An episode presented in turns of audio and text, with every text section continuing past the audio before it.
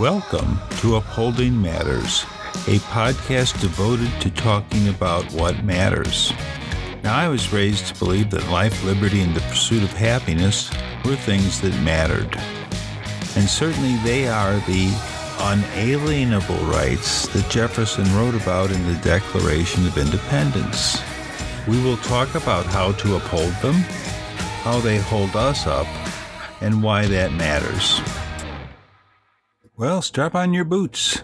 It's time for Upholding Matters. Hi, I'm David Paul. This is our 11th show, and what a good time to have a podcast. Now, if I were a comedian, it might also be a great time. But this is the best of times for a critical examination of what's going on in America and how we're going to uphold the values that we choose. I was at a meeting on homelessness the other day, and I got to participate even though I'm not a uh, panel member. And I was asked what the values, it was a startup group, that this uh, commission should have. And I thought, well, I didn't answer because values must be chosen from the person. And so mine aren't going to set the terms of the committee, but I guess they're just looking for, they're the commission, they're just looking for opinions. But I know that values must be chosen from values clarification. They must be chosen from alternatives. And you must know the consequences. You must always act, also act on your values, and you must act on them consistently and repeatedly. So, this is what values are, and they're a very personal thing. There's been a lot of good TV today with Justice Kennedy resigning from the Supreme Court and all the talking. And there's some really snappy talkers that I uh, really admire their willingness to throw it around. So I can't remember the one snappy thing right now, but I like short to the point truths. And you may have heard that they didn't plan to fail, they just failed to plan. And values are something like that, in that people don't choose to fail, they just fail to choose. And that's where, within the values clarification, they try and point out that you, you have to choose a value and choose it from alternatives. A lot of us have never had an alternative. Uh, we were imprinted early with certain ways, biases, or imprints, whatever it is. But we were affected by how we were raised, where we came from, the people we came into contact with. And a lot of us this one new course I'm taking on Coursera is about meditation, but it's the second week and uh, it's about self reflection. And you look back and you realize that things do change over time. You're not afraid of the same things you used to be, but some people still worry. They have the habit of worrying.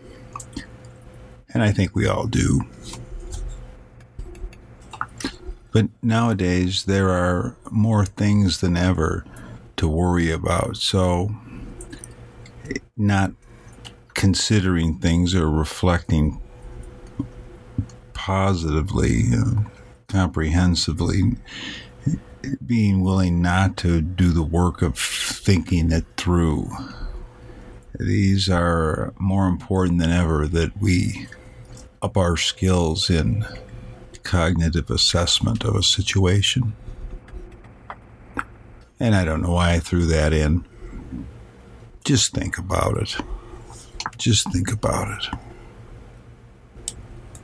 And it is interesting to me about how the Supreme Court comes up now and the many faceted connections that we really need to examine. It does take the attention away from the children that have been taken from their parents and we're having a hard time tracking. The judges ruled that we must reunite them. And if it's not even possible to do within the constraints of the ruling, It's uh, 15 days for young kids and 30 days for all other kids to be put back with their parents. So let's see if we can accomplish that. And of course, stop taking them away. But these are ways in which the Supreme Court matters because they're supposed to be a co equal branch of government and not aligned with or subservient to the executive branch, that's for sure. There have been rulings in the past that have been overturned and reversed that didn't really make our country look good. And I hope you'll look some of this up. It's just very interesting stuff. It, it shows how life has changed. And I'm old enough to have lived through times that were almost like looking at an old black and white movie. The cars were big and of that era. Men wore hats, and there were very uh, defined roles in society. And you drank and you smoked in the office. It's it's just different times, and there were certain lines that codes of conduct that people didn't cross, and uh, that existed, even though all these things still, no matter you know, the malarkey, the hanky panky, the things that people don't want you to see.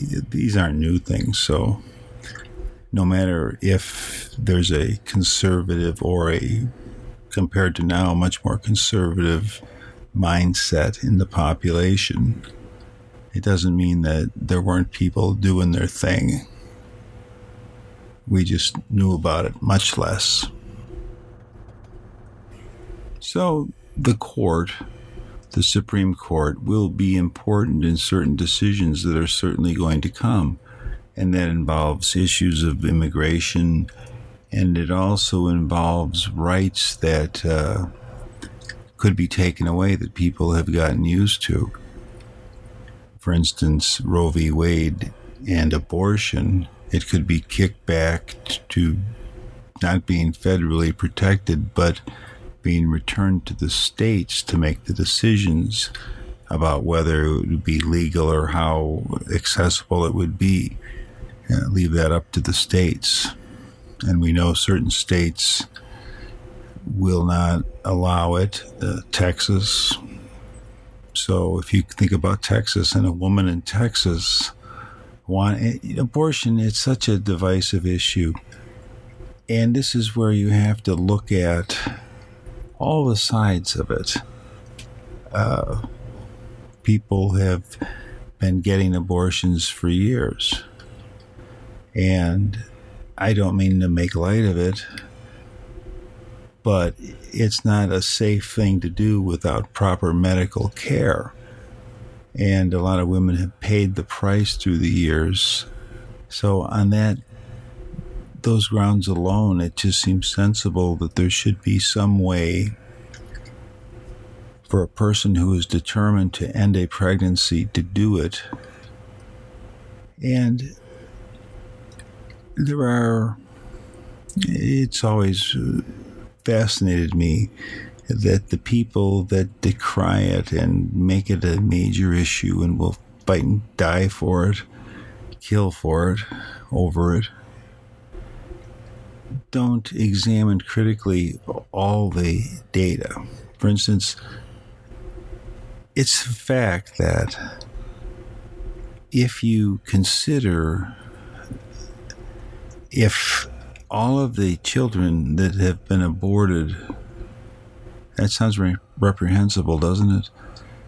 But if they had all lived and gone to uncaring, unwanting homes, grown up in poverty and subjected to all sorts of cruelty, they grow up, especially people of color in our system, to fill the prisons and there'd be a lot more people in prison. There'd be a lot more disharmony. It's so hard to imagine I mean, that's why looking at some of these Supreme Court cases is really a neat, interesting study. If you think about how the world turned at that moment, and there are so many things that you could look at, so many moments, not necessarily just Supreme Court cases, but moments in our history that have turned us in a direction. It's fascinating to learn about our history. It's even better to plan our future.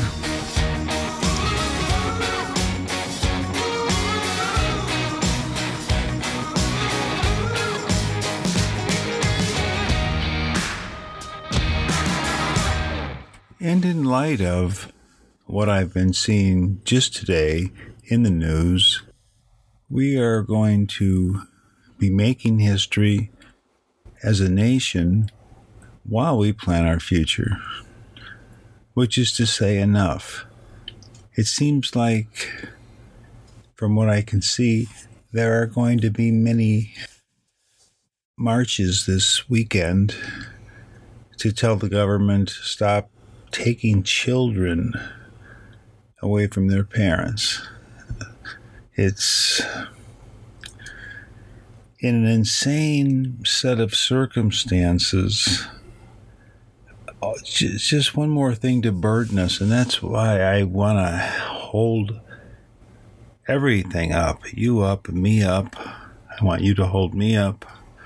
We have to uphold each other. These are tough times if you really look at, at what is happening, I don't want to dismiss my own personal responsibility, but it's easy to say that, look, here's a guy that just makes stuff up out of whole cloth, just lies.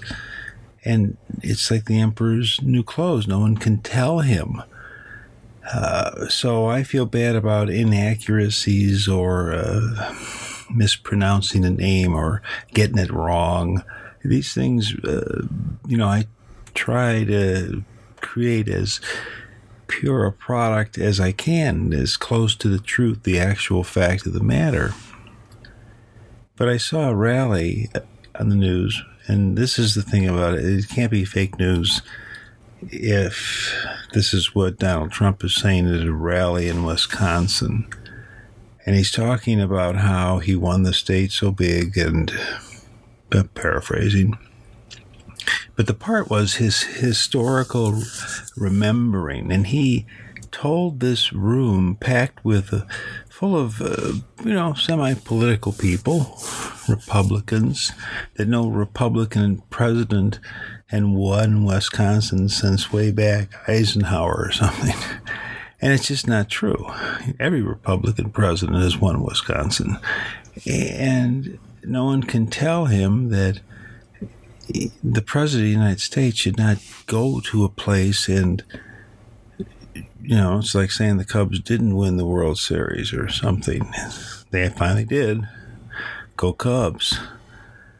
And then he talked about U.S. Steel calling him, telling him that they're opening six, and then he changed it to seven new factories. And U.S. Steel can't say, no, that's not true. They released some cryptic letter that said in the one financial reporting form of a quarterly difference in this. Uh, so it, it's just nonsense. It, it, there's no such thing. There are no steel mills coming back for God knows what if we need them. And he talks is frightening. And today, uh, this poor guy, Rod Rosenstein, who's the assistant attorney general, uh, he was grilled on Capitol Hill along with the uh, FBI director, Chris Wray. And some of these questions, uh, there's this one Congressman Jordan. And he asked this guy of deep integrity, the, the head of the Justice Department for all practical purposes, with Jeff Sessions being recused from so much that's going on. And he asked him if he was lying because he'd heard a story from staff members, or uh, it was reported that they said that, and it, it was very convoluted. But but he compared a rumor he heard from staffers with political ambitions to the Assistant Attorney General of the United States and called into question his honesty while the world watches. And it, it makes no sense. It, it violates all the norms. And then this Trey Gowdy guy, he, he wants to uh, be a judge, so he's resigning from Congress. And he says this taking too damn long and all this stuff he did. And he's the guy that had those Benghazi hearings for years and spent so much money and never got a single indictment or anything. And here, Robert Mueller, in this short amount of time, has actually got convictions, and it's, it's it's they just talk out of their other hole. It doesn't make any sense that they.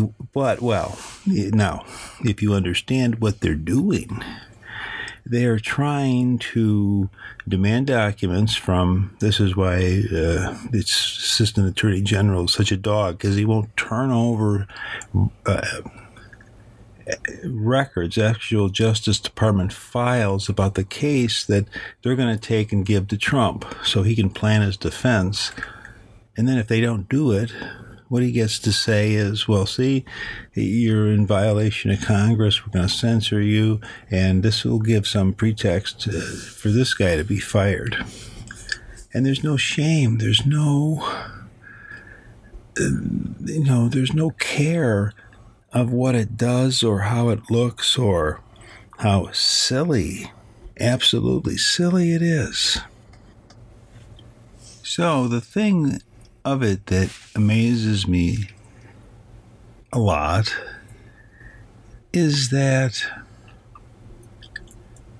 what this does, as uncomfortable as it is, is to wake people up. You have to be aware. You have, and I hope you find someone that's talking, and I hope you've talked to someone else. Uh, we have to talk. I saw Michael Moore on late night TV, and he was a little more radical than uh, Stephen Colbert's lead jokes and a lot of the shows, uh, the humor shows. But he says people are going to have to put themselves in the line, and he doesn't specify how exactly, but put your bodies in the, you know we're Americans and we should not fight each other. We should just all wake up together, like click our heels or something, and figure out a way to wake up. I'm going to talk about civility in a minute.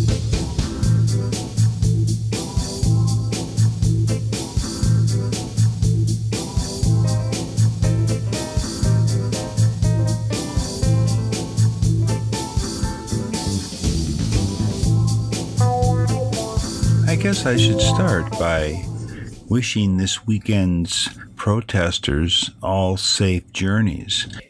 It's, well, we've seen some of these uh, counter demonstrations come up, and they worry me because not only do people get hurt and in some cases die, but it shows a level of conflict that if you just put your head to it for a second, you'd realize is is not worth it. For instance, people are marching to send a message that America does not take children from their parents for seeking asylum in our country.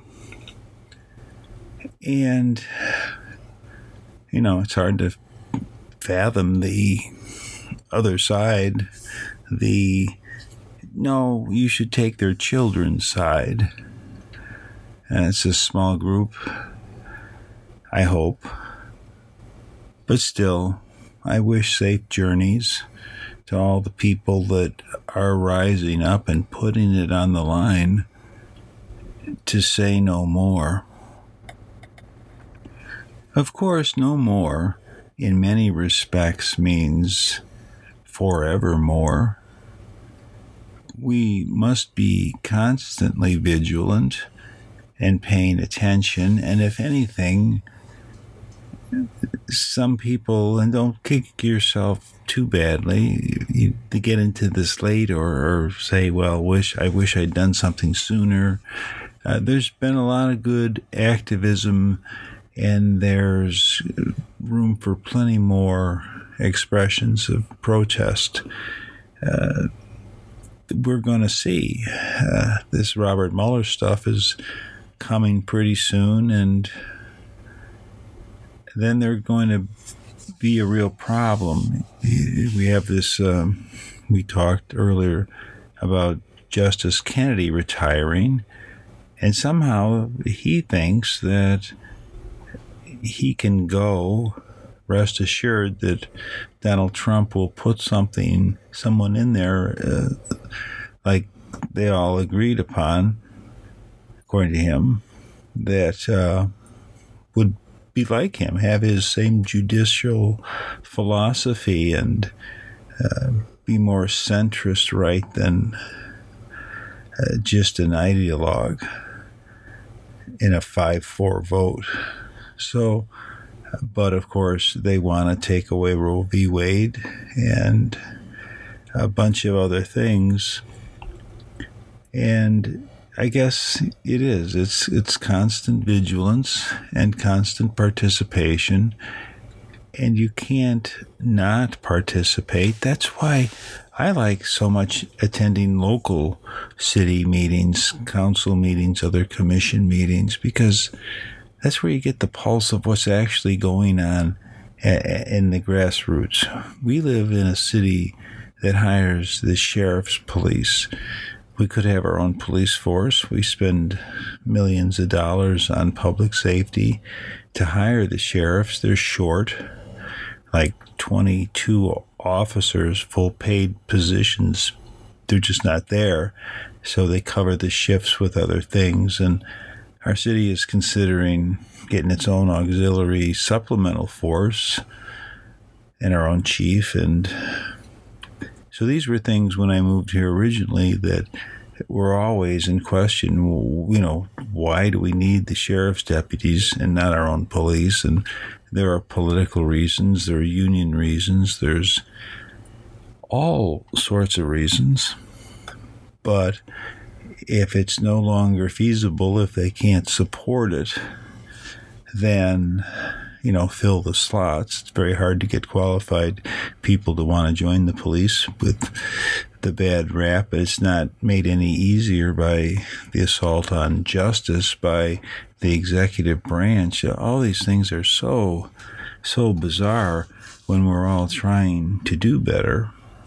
But I like to go to the meetings, and I had uh, my son's 16th birthday on council night. And I just wanted to go in there and tell the birth story of how he was born and the trauma that my older son went through because he'd never been away from both his parents at the same time. And my brother was visiting, fortunately, and uh, there's funny stories. My big Rottweiler didn't know my brother, and he tried to comfort my little guy, and he was, you know, grr, whatever you call that, gurgling or pre growling. And uh, so I was probably a little tense, but that was more to the trauma of my other son who was separated from his parents. So the march is so beneficial. And telling that story, then, I wanted to, uh, at the meeting, end with the city should call for uh, just a resolution that says that we uh, want the children given back and not separated in the future. We've done that for burying dead terrorists, and so it doesn't matter. It's just symbolic. It's not enforceable. It's not even anything. It's just a statement. And I wanted one, but uh, I couldn't get in. So, because I, I, had to leave early, and we actually had another meeting, and life is pretty busy. But I do like to show up.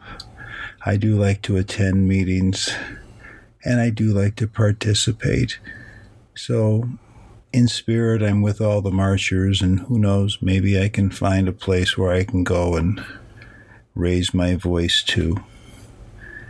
Happy protesting, my friends. It wouldn't be a podcast close without the scampering of my cats. I hear them thundering around. This is the time. Let's be thundering cats. Yeah.